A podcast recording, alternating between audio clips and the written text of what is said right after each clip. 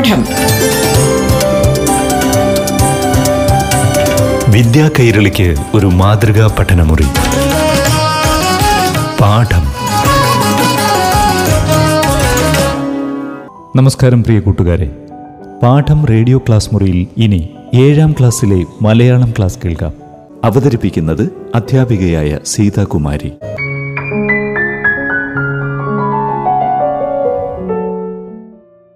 നമസ്കാരം പ്രിയ കൂട്ടുകാരെ. പാഠം ക്ലാസ്സിലേക്ക് എന്റെ എല്ലാ കൂട്ടുകാർക്കും ഹൃദ്യമായ സ്വാഗതം. നമുക്ക് ഇന്ന് ഏഴാം ക്ലാസ്സിലെ അടിസ്ഥാന പാഠാവലിയിലെ അറിവായി നിറവായി എന്ന പാഠഭാഗം പരിചയപ്പെട്ടാലോ?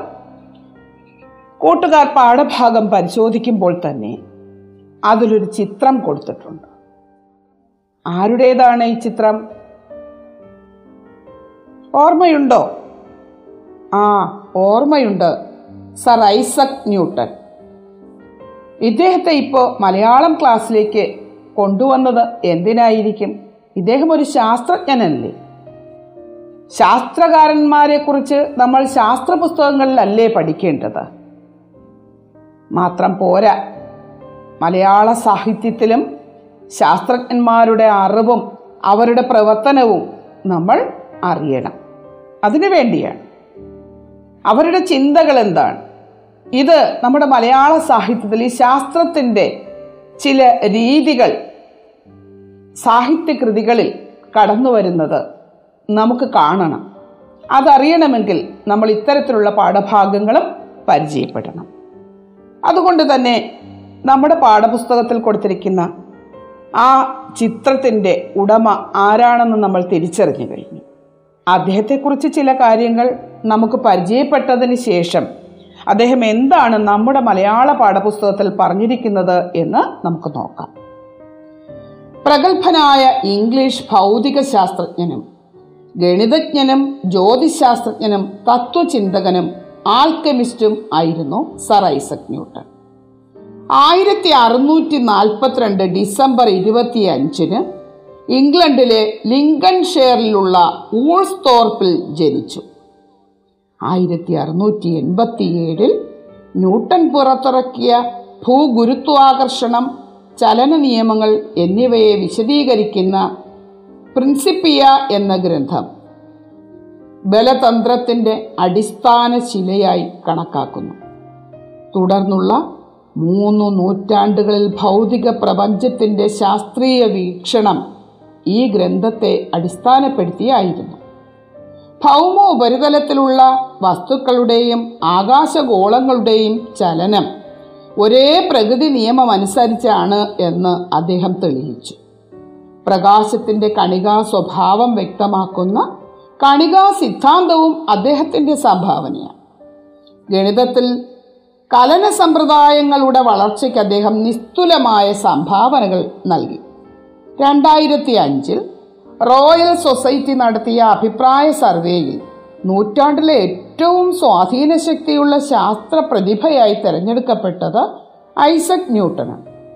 ലോക ചരിത്രത്തെ ഏറ്റവും സ്വാധീനിച്ച നൂറ് വ്യക്തികളുടെ ഹ്രസ്വ ചരിത്രമായ ദ ഹൺഡ്രഡ് എന്ന പുസ്തകത്തിൽ രണ്ടാം സ്ഥാനം നൽകിയിരിക്കുന്നത് ന്യൂട്ടനാണ്. ആദ്യത്തെ പ്രാക്ടിക്കൽ റിഫ്ലക്റ്റിംഗ് ടെലസ്കോപ്പ് നിർമ്മിച്ചു പ്രഭു പദവി ലഭിച്ച രണ്ടാമത്തെ ശാസ്ത്രജ്ഞൻ. കാൽക്കുലസിന്റെ പിതാവ് എന്നറിയപ്പെടുന്നു. ബലത്തിന്റെ യൂണിറ്റ് ന്യൂട്ടന്റെ പേരിലാണ് അറിയപ്പെടുന്നത് എന്നും കൂട്ടുകാർക്കറിയാം. അങ്ങനെയുള്ള ഐസക് ന്യൂട്ടൺ ഇവിടെ ചില കാര്യങ്ങൾ നിങ്ങളോട് പങ്കിടുകയാണ്. അദ്ദേഹത്തിന്റെ വാക്കുകൾ അദ്ദേഹത്തിന്റെ ഓരോ വാക്കും നാം ശ്രദ്ധാപൂർവം കേൾക്കുമ്പോൾ ഈ ലോകം എന്താണ്? ലോകത്തെക്കുറിച്ച് നാം എന്ത് കാഴ്ചപ്പാടാണ് രൂപീകരിക്കേണ്ടത്? അറിവിന്റെ ചക്രവാളം അനുദിനം വികസിച്ചു വരികയാണ് എന്ന് നമുക്കറിയാം. അറിവ് നേടാനുള്ള വഴികൾ ഇന്ന് മനുഷ്യരാശിയുടെ മുന്നിൽ വിശാലമായി തുറന്നിരിക്കുകയാണ് എന്നും കൂട്ടുകാർക്കറിയാം. വിജ്ഞാനം വിരൽത്തുമ്പിൽ നിൽക്കുന്ന കാലഘട്ടത്തിലും സ്വപ്നവും സഞ്ചാരവുമെല്ലാം അറിവിന്റെ പുതിയ അനുഭൂതികൾ പകരുന്നു എന്നും നമുക്ക് അറിയാം. അതുകൊണ്ട് തന്നെ അദ്ദേഹം പറയുന്ന വാക്കുകൾ നമുക്ക് ശ്രദ്ധാപൂർവം ഒന്ന് വായിച്ചു നോക്കണം. ലോകം എന്നെപ്പറ്റി എന്ത് കരുതുന്നു എന്നെനിക്കറിയില്ല.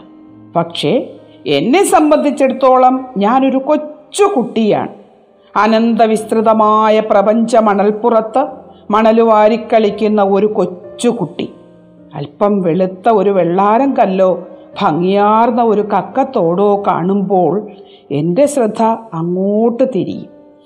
പക്ഷെ സത്യത്തിന്റെ മഹാസാഗരം എന്റെ കൈപ്പിടിയിൽ ഒതുങ്ങാതെ അജയ്യമായി തന്നെ നിലകൊള്ളുകയാണ്. ഈ വാക്കുകൾ കൂട്ടുകാർ ആവർത്തിച്ച് ആവർത്തിച്ച് വായിച്ചു നോക്കൂ. എന്താ നമുക്ക് മനസ്സിലാകുന്നത്? നേടിയ അറിവുകളിലൂടെ ലോകത്തെയും പ്രകൃതിയെയും വെട്ടിപ്പിടിക്കാമെന്ന തോന്നൽ ഉണ്ടാകുമ്പോഴാണ് നമ്മുടെ മനുഷ്യരിൽ അശാന്തി ഉണ്ടാകുന്നത് നമ്മുടെ മനുഷ്യർ വിചാരിക്കുന്നത് മനുഷ്യൻ അജയ്യനാണ്. എല്ലാം ജയിച്ചു കഴിഞ്ഞു. എല്ലാ അറിവും നേടി. പക്ഷെ ഐസക് ന്യൂട്ടന്റെ വാക്കുകൾ നമ്മൾ ഓർത്തു നോക്കിയാൽ ഇവിടെ എന്താ കാണുന്നത്? അദ്ദേഹം പറയുന്നത് നമ്മളെല്ലാം അറിവിന്റെ കാര്യത്തിൽ ശിശുക്കളാണ് കുട്ടികളാണ്. നമ്മൾ നേടിയ അറിവുകളൊക്കെ പരിപൂർണമായ അറിവുകളല്ല. ഇനിയും നമുക്ക് ഒട്ടേറെ അറിവുകൾ നേടാനുണ്ട്. ജവഹർലാൽ നെഹ്റുവിന്റെ കാഴ്ചപ്പാടിൽ പ്രകൃതി ഒരു പാഠപുസ്തകമാണ്.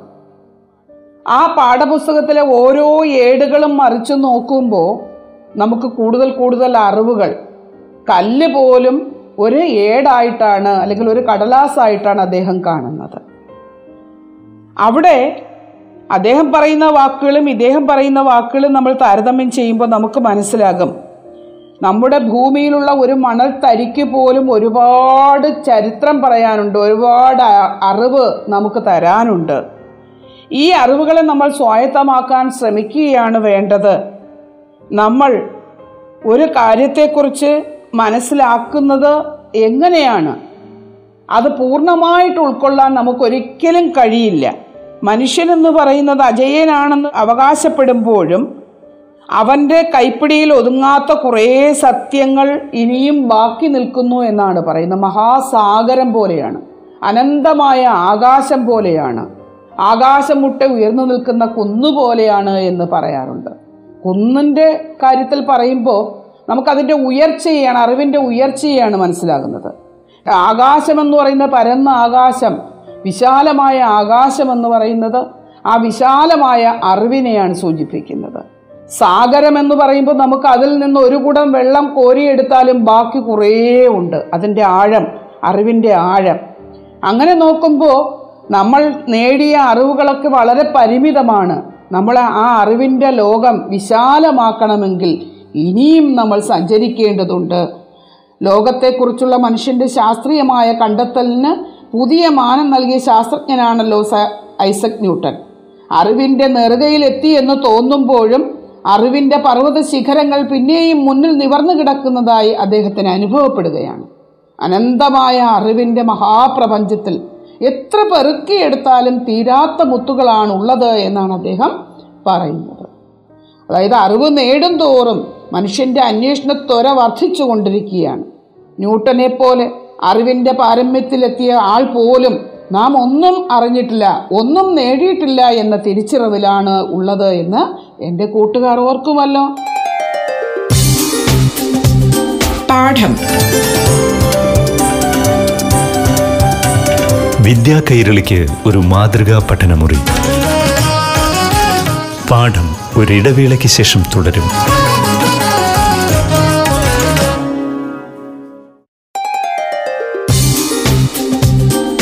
പാഠം. വിദ്യാ കൈരളിക്ക് ഒരു മാതൃകാ പഠനമുറി. പാഠം തുടരുന്നു. ഇപ്പോൾ നമ്മൾ സർ ഐസക് ന്യൂട്ടനെ കുറിച്ച് കുറേ കാര്യങ്ങൾ മനസ്സിലാക്കി. അദ്ദേഹത്തിന്റെ വാക്കുകളിലൂടെ കടന്നു ചെല്ലുമ്പോൾ നമുക്ക് ഇനിയും കുറേ കാര്യങ്ങൾ അറിയേണ്ടതായിട്ടുണ്ട് എന്ന് മനസ്സിലാകും. അദ്ദേഹം പറയുന്നത് അല്പം വെളുത്ത ഒരു വെള്ളാരം കല്ലോ ഭംഗിയാർന്ന ഒരു കക്കത്തോടോ കാണുമ്പോൾ നമ്മുടെയൊക്കെ ശ്രദ്ധ അങ്ങോട്ട് തിരിയും എന്നാണ്. പക്ഷേ സത്യത്തിന്റെ മഹാസാഗരം മനുഷ്യന്റെ കൈപ്പിടിയിൽ ഒതുങ്ങാതെ അജയ്യമായി തന്നെ നിലകൊള്ളുകയാണ് എന്ന് അദ്ദേഹം പറയും. ആ വാക്കുകൾ ശ്രദ്ധിച്ചാൽ നമുക്കറിയാം മനുഷ്യൻ നേടിയ അറിവുകളൊക്കെ പരിമിതമാണ്. ഇനിയും അവൻ ഓരോന്നിനെയും കയ്യിൽ കിട്ടുന്നത് എന്തിനെക്കുറിച്ചും കൂടുതൽ അറിവ് നേടേണ്ടിയിരിക്കുന്നു. നമുക്ക് പ്രപഞ്ച പ്രതിഭാസങ്ങളുടെ മുമ്പിൽ മനുഷ്യൻ എന്നും കൂപ്പുകൈകളുമായി വിസ്മയം തുളുമ്പുന്ന കണ്ണുകളുമായി നിന്നുപോയിട്ടുള്ളതായിട്ട് അറിയാം. തന്നിൽ വിസ്മയം തീർത്ത കാണാ കാഴ്ചകളുടെ പൊരുൾ അറിയാനുള്ള അദമ്യമായ മനുഷ്യന്റെ ആവേശം അവന്റെ ഉള്ളിൽ എന്നും തിരയടിച്ചിട്ടുണ്ട്.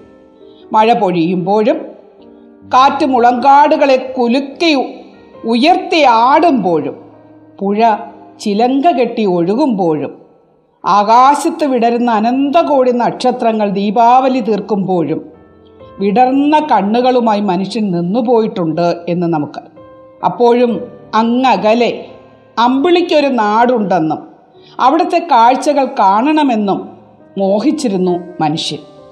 അങ്ങനെ മനുഷ്യൻ ചാന്ദ്രദൗത്യത്തിലൂടെ ആ യാത്ര നടത്തുകയും അവന്റെ സ്വപ്നം സാക്ഷാത്കരിക്കുകയും ഒരു കാലത്ത് അമ്മയുടെ മടിത്തട്ടിലിരുന്നു കൊണ്ട് അങ്ങകലത്തെ ചന്ദ്രനെ നോക്കി അമ്പിളിയമ്മാവനെ പിടിക്കണമെന്ന് ആഗ്രഹിച്ച മനുഷ്യൻ ഇന്നിതാ അമ്പിളിയമ്മാവനെ തൊട്ടിരിക്കുന്നു പിടിച്ചിരിക്കുന്നു. അത് അവന്റെ പ്രയത്നമാണ്. അങ്ങനെ നമ്മൾ പ്രയത്നിക്കുമ്പോഴാണ് അറിവുകളുടെ വിശാലതയിലേക്ക് എത്തുന്നത് എന്ന് നമുക്ക് അറിയാം. അങ്ങനെ ഇവിടെ ഒരു കവി യാത്ര ചെയ്യാൻ ആഗ്രഹിക്കുകയാണ്.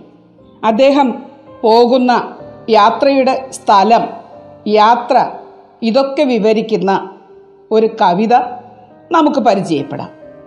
കൂട്ടുകാരി വൈഷ്ണവദാസ് അവതരിപ്പിക്കുന്ന ആ കവിത കേട്ടതിന് ശേഷം നമുക്ക് ആ കവിതയിലേക്ക് കടക്കാം. വെള്ളപ്പൊക്കം ജലമേന്തിയോടി കിതച്ച മേഘം മലയിൽ തടഞ്ഞു കമിഴ്ന്നു വീണു. ജലമേന്തിയോടി കിതച്ച മേഘം മലയിൽ തടഞ്ഞു കമിഴ്ന്നു വീണു. കൊടുമുടിക്കടിയിലേക്കുരുളും കുടത്തിന്റെ ചടപട ശബ്ദങ്ങൾ കേൾപ്പതില്ലേ? തണ്ണീർ ചിതറിത്തെറിപ്പതു കാൺമതില്ലേ പുഴയിൽ മല വെള്ളം പൊങ്ങി വന്നു. കരകൾ കവിഞ്ഞു വയൽ നിറഞ്ഞു. പടിയോളം വന്നെത്തി തൊടിയിലും ചെന്നെത്തി ഞൊടിയിലെ മുറ്റത്തും ഓടിയെത്തും വെള്ളമൊടുവിയിലിറയെത്തുമേറിയെത്തും ചെറുവഞ്ചി വേഗമിറക്കി വയ്ക്കൂ കുറിയ നയമ്പും തിരഞ്ഞെടുക്കൂ.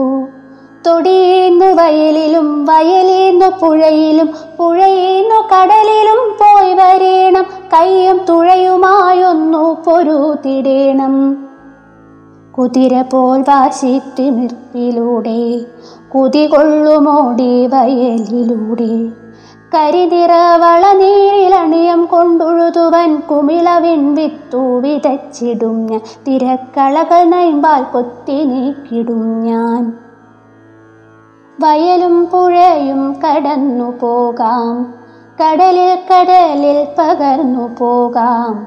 പഴയ കാലത്തു കൊളംബസ്സു പോയാൽ പോൽ പുതിയ ലോകങ്ങൾ തിരഞ്ഞു പോകാം. നമ്മൾ പുതുവാനവട്ടങ്ങൾ തേടിപ്പോകാം. ഉലകിൻ പുലരിയിലിടിക്കൂടി ഒരു കാത്ത വെൺകുളിർ മഞ്ഞുമൂടി. ധ്രുവദീപ്തി തുള്ളിക്കളിക്കുന്നതായൊരു നവലോകമേറെ വടക്കുണ്ടത്രേ മിന്നും ധ്രുവനതിന്നേരെ മുകളിലത്രേ. അകളങ്കരെസ്കിമോ പിള്ളേർ ചെമ്മേ അവിടെ പ്രതീക്ഷിച്ചിരിപ്പു നമ്മെ. അതിദൂരമാമേതോ ജന്മത്തിൻ കളികളിൽ അവരുറ്റ കൂട്ടുകാരായിരുന്നു തമ്മിലകലയായിട്ടെത്ര നാൾ കഴിഞ്ഞു. അറുപതോ നാഴിക നിന്നു പെയ്യും. നറുനിലാവത്തു നാം നൃത്തം ചെയ്യും. ഉരുളറ്റ നായ് വണ്ടിയേറി നീൾക്കുന്തമാർന്നൊരു കാത്ത മഞ്ഞിൽ പുതഞ്ഞുറങ്ങും. വെള്ളക്കരടി വേട്ടയ്ക്കു മുതിർന്നിറങ്ങും. തിരകളുറഞ്ഞതിൻ കീഴിൽ മേവും. നരയണിസിൽ സിൽമീൻ തിരഞ്ഞു പോവും. കരളിലെ ചോര തൻ കുഞ്ഞിനെ ഊട്ടുന്ന പരമാർത്ഥി പെണ്ണുനെ പാർത്തു തങ്ങും. മഞ്ഞുതറയിൽ മാന്തോലു പുതച്ചുറങ്ങും. ഉടനെ എൻ വഞ്ചിറക്കി വയ്ക്കൂ.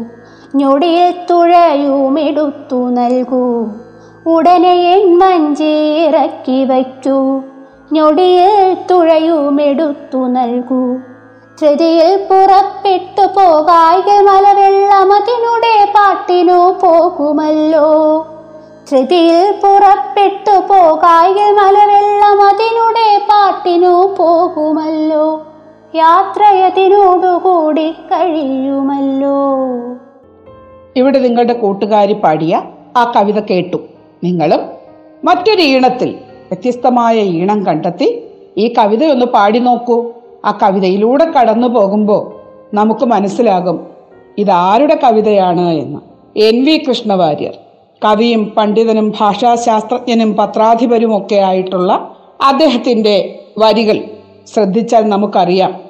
ഇറയത്ത് പെയ്തു വീഴുന്ന മഴവെള്ളത്തിൽ കടലാസ് തോണി ഒഴുക്കുന്ന കുട്ടിയുടെ മനസ്സിൽ ആ തോണി എത്തിച്ചേരാൻ പോകുന്ന പുതു നാടുകളിലെ പുതു കാഴ്ചകളുടെ സ്വപ്നങ്ങളാണ് ഉണ്ടാവുക. കുഞ്ഞു മനസ്സിലെ ഇത്തരം സ്വപ്നങ്ങളാണ് പിന്നീട് മനുഷ്യനെ പുതിയ അന്വേഷണങ്ങളിലേക്കും കണ്ടെത്തലുകളിലേക്കും നയിക്കുക എന്ന തിരിച്ചറിവോടുകൂടി കവി നിങ്ങളെ എവിടേക്ക് കൂട്ടിക്കൊണ്ടുപോവുകയാണ്? അറിവിന്റെ പുതിയ വാതായനങ്ങൾ തേടി യാത്ര ചെയ്യാൻ പ്രേരിപ്പിക്കുകയാണ്. അങ്ങനെ നമ്മൾ ഈ കവിത ശ്രദ്ധിക്കുമ്പോൾ നമുക്ക് ഒരുപാട് കാര്യങ്ങൾ മനസ്സിലാകും. ഇനി നമുക്ക് ഈ എൻ വി കൃഷ്ണവാര്യർ ആരായിരുന്നു എന്ന് കൂടി നോക്കാം. കവി പണ്ഡിതൻ ഭാഷാശാസ്ത്രജ്ഞൻ പത്രാധിപർ എന്നീ നിലകളിൽ കേരളത്തിലെ സാംസ്കാരിക രംഗത്ത് നിറഞ്ഞു നിന്ന വ്യക്തിയാണ് എൻ വി കൃഷ്ണവാര്യർ. ആയിരത്തി തൊള്ളായിരത്തി പതിനാറ് മെയ് പതിമൂന്നിന് തൃശൂരിലെ ചേർപ്പിൽ ജനിച്ചു.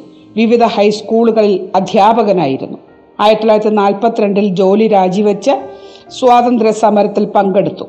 ഒളിവിൽ പോകുകയും സ്വതന്ത്ര ഭാരതം എന്ന നിരോധിക്കപ്പെട്ട പത്രം നടത്തുകയും ചെയ്തു. പിന്നീട് മദ്രാസ് ക്രിസ്ത്യൻ കോളേജിലും തൃശൂർ കേരളവർമ്മ കോളേജിലും ലെക്ചററായി ആയിരത്തി തൊള്ളായിരത്തി അറുപത്തി എട്ട് എഴുപത്തി അഞ്ച് കാലത്ത് കേരള ഭാഷാ ഇൻസ്റ്റിറ്റ്യൂട്ടിന്റെ സ്ഥാപക ഡയറക്ടറായി പ്രവർത്തിച്ചു. മാതൃഭൂമി പ്രസിദ്ധീകരണത്തിന്റെ മുഖ്യ പത്രാധിപർ കുങ്കുമം വാരികയുടെ പത്രാധിപർ വിജ്ഞാന കൈരളി പത്രാധിപർ മധുരയിലെ ദ്രാവിഡ ഭാഷാ സമിതിയുടെ സീനിയർ ഫെലോ എന്നീ നിലകളിലും പ്രവർത്തിച്ചു. കേന്ദ്ര കേരള സാഹിത്യ അക്കാദമി പുരസ്കാരങ്ങൾ സോവിയറ്റ് ലാൻഡ് നെഹ്റു അവാർഡ് എന്നിവ ലഭിച്ചു. നിരവധി കൃതികൾ കൊച്ചുതൊമ്മൻ ഗാന്ധിയും ഗോഡ്സേയും വിദ്യാപതി നീണ്ട കവിതകൾ കാളിദാസന്റെ സിംഹാസനം പുഴകൾ രക്തസാക്ഷി തുടങ്ങിയ കവിതകൾ വള്ളത്തോളിന്റെ കാവ്യശില്പം കലോത്സവം പരിപ്രേക്ഷ്യം സമാകലനം തുടങ്ങിയ ലേഖനങ്ങൾ അമേരിക്കയിലൂടെ ഉണരുന്ന ഉത്തരേന്ത്യ പുതിയ ചിന്ത സോവിയറ്റ് യൂണിയനിൽ തുടങ്ങിയ യാത്രാവിവരണം എന്നിവയാണ് അദ്ദേഹത്തിന്റെ പ്രധാന കൃതികൾ. ആയിരത്തി തൊള്ളായിരത്തി അറുപത്തി ഒൻപത് ഒക്ടോബർ പന്ത്രണ്ടിന് അദ്ദേഹം നിര്യാതനായി.